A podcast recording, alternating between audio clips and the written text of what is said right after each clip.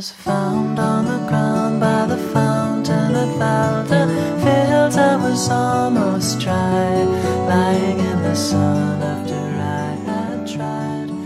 文字悸动心灵，声音传递梦想。月光浮语网络电台和你一起倾听世界的声音。耳朵们，我是何西，欢迎来到月光浮语。今天给耳朵们带来的文字是选自作者程沙柳的新书。每一个故事的名字都叫晚安，这是你的专属枕边人写给你的暖床故事。故事里有酒有歌，还有远方和理想。耳朵们感兴趣的话呢，可以去买来看看。现在各大图书平台都已经在发售了，希望你也可以对着自己说晚安，然后好好爱自己。喜欢我们节目的朋友们，可以在新浪微博关注“月光浮语网络电台”，第一时间听到我们的最新节目。微信关注“城里月光”，独家微信彩蛋，为你带来不一样的精彩。登录官网三 w 点 i m o o n f m 点 com，聆听我们更多节目内容。如果你喜欢我们的节目呢，也欢迎耳朵们点赞、留言、打赏哦。同时，你也可以关注我的新浪微博“河西 L E E”，几何的河，夕阳的夕，来和我分享你的心情。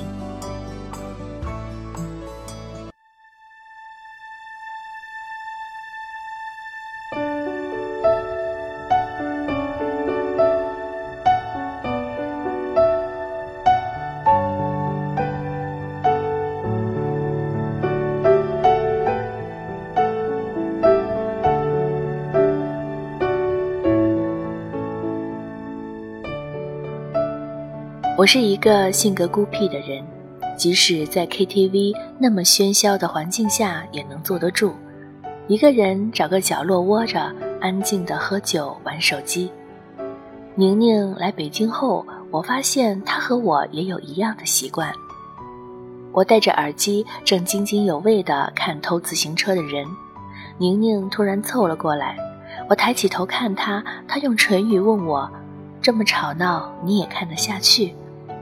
我也用唇语回复他，他们经常这样，我都习惯了。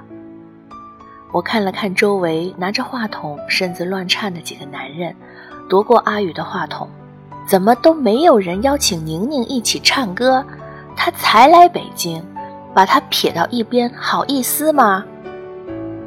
柯成拿起话筒回复我，他说今天不舒服，不想唱歌。声音很大。宁宁听得很清楚，她抬起头看了看我们，又把头埋下去继续看手机。然后几个男人又开始身子乱颤。我走过去想和宁宁一起说话，低头才发现她正在看的东西是英国病人。在那个一无是处却总又觉得自己最拽的年纪。我们几个兄弟聚集到一起，建立了一个 QQ 群，叫“专捉花骨朵”的狼群。每天有事没事都会在里面吹几句牛，侃一下天，说一下地，一副地球缺了我们就转不开的欠揍模样。宁宁就是在这个时候出现在我们面前的。其实我们谁也没有想到。一个女孩子会主动加入我们这样的一个群，我们也更没有想到，这个宛如空降的姑娘会在今后的日子里带给我们那么多的羁绊。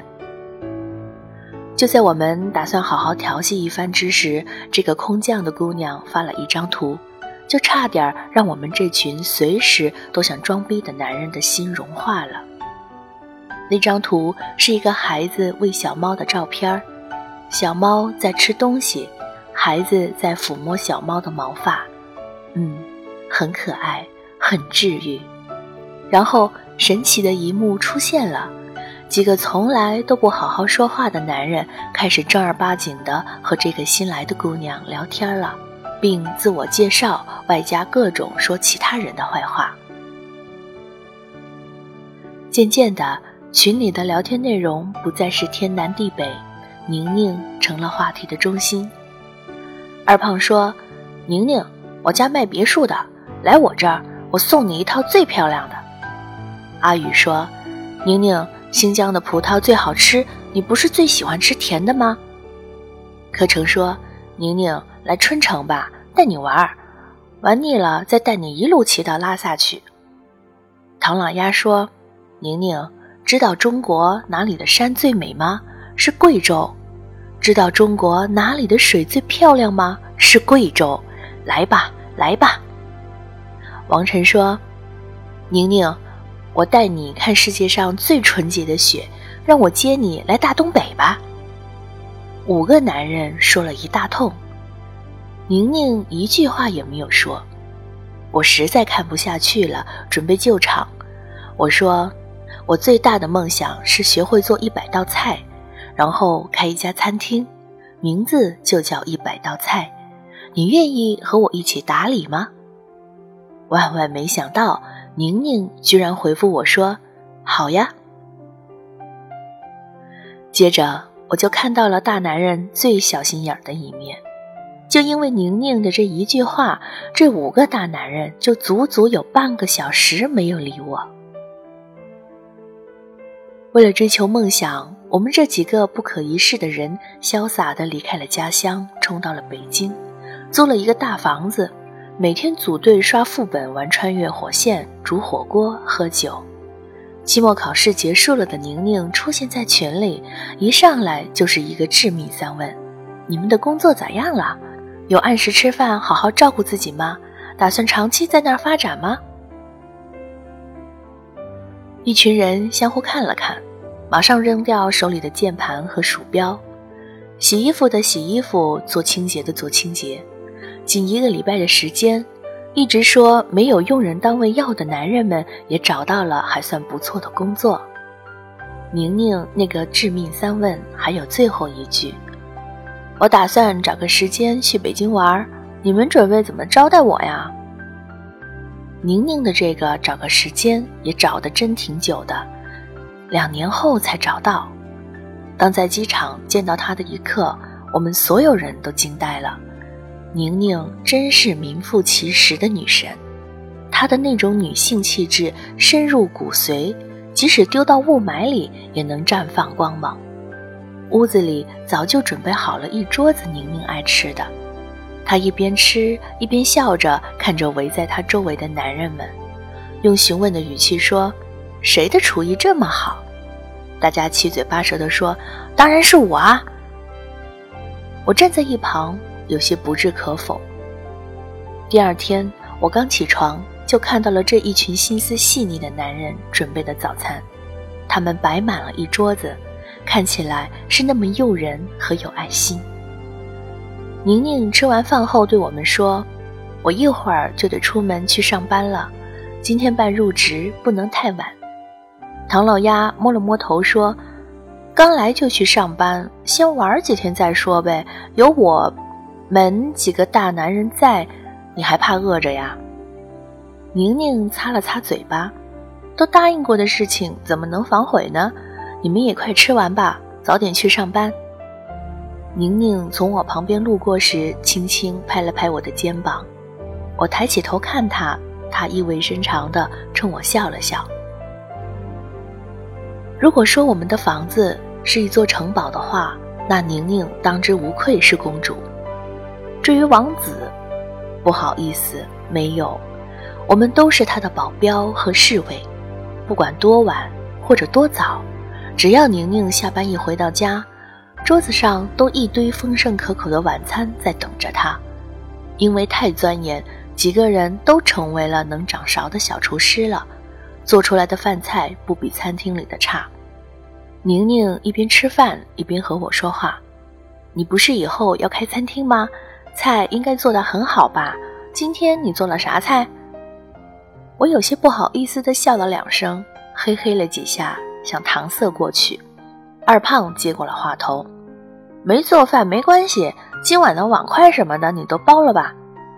嗯，那晚我很不爽。某天暴雨从早晨一直下到了晚上，一大家子男人围着一桌子菜团团转。已经九点多了，宁宁还没有回来，电话也打不通，始终处于关机状态。我们一群人心急如焚，冲到楼下准备分散去找他的时候，看到了一辆白色的宝马车。宝马缓缓驶来，开门，宁宁从副驾驶走了出来，高富帅司机也走了出来，他们相互拥抱、前吻、告别。月光从树叶的缝隙中照射下来。地上有很多模糊的、不规则的碎片，像碎了一地的心。似乎所有的故事都是那样，最后一群人拼命想要保护，闻都舍不得闻的一朵鲜花，却插在了一坨牛粪上。大家眼神复杂的看着我，好像我失去了什么东西。柯成说：“你为他做了那么多顿饭。”你比我们谁都在意他，可你也比我们谁都内敛。你该站出来了。唐老鸭也说：“去表白吧。”我突然像疯子一般跳了起来，和我有什么关系？谁爱去谁去。宁宁刚走出公司大门，就遇到了单膝跪地的二胖。他穿着正装，手里拿着鲜花和一个戒指盒。宁宁瞠目结舌地看着这一幕，二胖眼神诚恳，不容置疑。我在计划一场旅行，时间很长，需要一辈子。你愿意和我一起吗？不行，我再想办法。宁宁已经吓傻了，站在那儿半天没有动。二胖继续告白：时光那么漫长，如果你不愿意和我一起走。请让我陪你走，我会坚定地站在你身旁，比你的影子还忠诚。宁宁彻底懵了，她反应过来后，周围已经聚集了一大帮人，很多人正在掏手机录视频。宁宁四处看了看，不知该如何是好，低声对二胖说了一声抱歉后就跑开了。那天晚上，陈胖去酒吧喝了一整晚的酒。他说：“爱情是个很奇怪的东西，从一而终还好。如果在开始的时候就出了意外，那这辈子就是陌生人了。”第二天，陈胖收拾东西飞回了老家。日子还是照常，只是房子里再没了欢笑。明明挤满了人，却显得异常冷冰冰。我经历过不少人情世故，也看过很多悲欢离合的故事。我知道这样的局面预示着什么。没错，离别。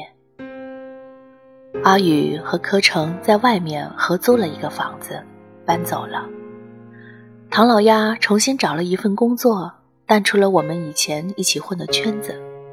王晨去一家互联网公司当产品经理去了，最后宁宁也走了。他没有告诉我他去哪里，也没有说后会有期和后会无期，就剩我一个人了。我煮了份火锅，动了两下筷子就吃不下去了，难受的流出了眼泪，然后开始大哭。家里就我一个人，不用担心被笑话。我换了一个小一点的房子，开始好好的工作和生活。不上班的日子就在家里写剧本、煮火锅，日子安静如止水。直到有一天，门外响起了敲门声，我打开，很意外，是宁宁。她直接就跨了进来，像主人一样自然地坐在沙发上。神情疲惫，眼睛黑肿。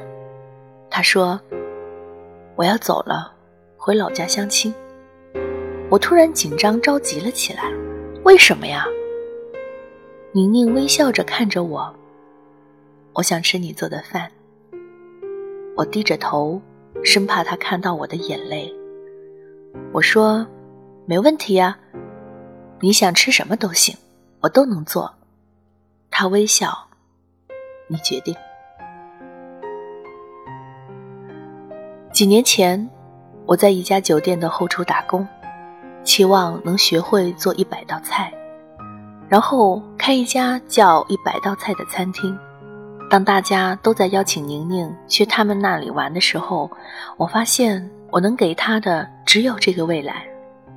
我说，我最大的梦想是学会做一百道菜，然后开一家餐厅，名字就叫一百道菜。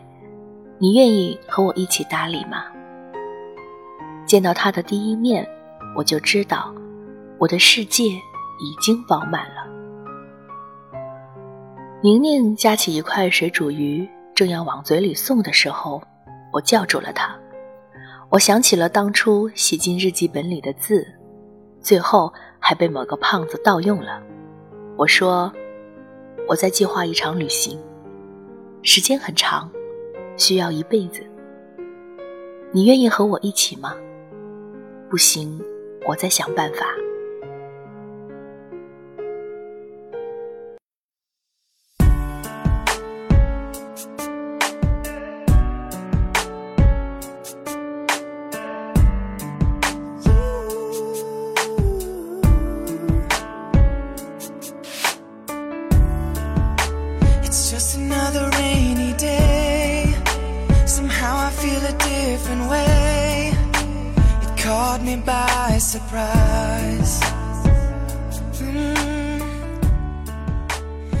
给大家带来的文字呢，是选自作者程沙柳的新书。每一个故事的名字都叫晚安，这是你的专属枕边人写给你的暖床故事。故事里有酒有歌，还有远方和理想。耳朵们感兴趣的话呢，可以去买来看看。现在各大图书平台都已经在发售了。希望你也可以对着自己说晚安，然后好好爱自己。今天的故事，耳朵们是否喜欢呢？欢迎大家点赞、留言、打赏。如果想听到更多我们的精彩节目，可以登录我们的官网三 w 点 i m o o n f m 点 com，新浪微博关注月光赋予网络电台，第一时间听到我们的最新节目。微信关注城里月光，独家微信彩蛋为你带来不一样的精彩。你也可以关注我的新浪微博河西 l e e 几何的何，夕阳的夕。我是何西，期待与你下一次的相遇，再见。See the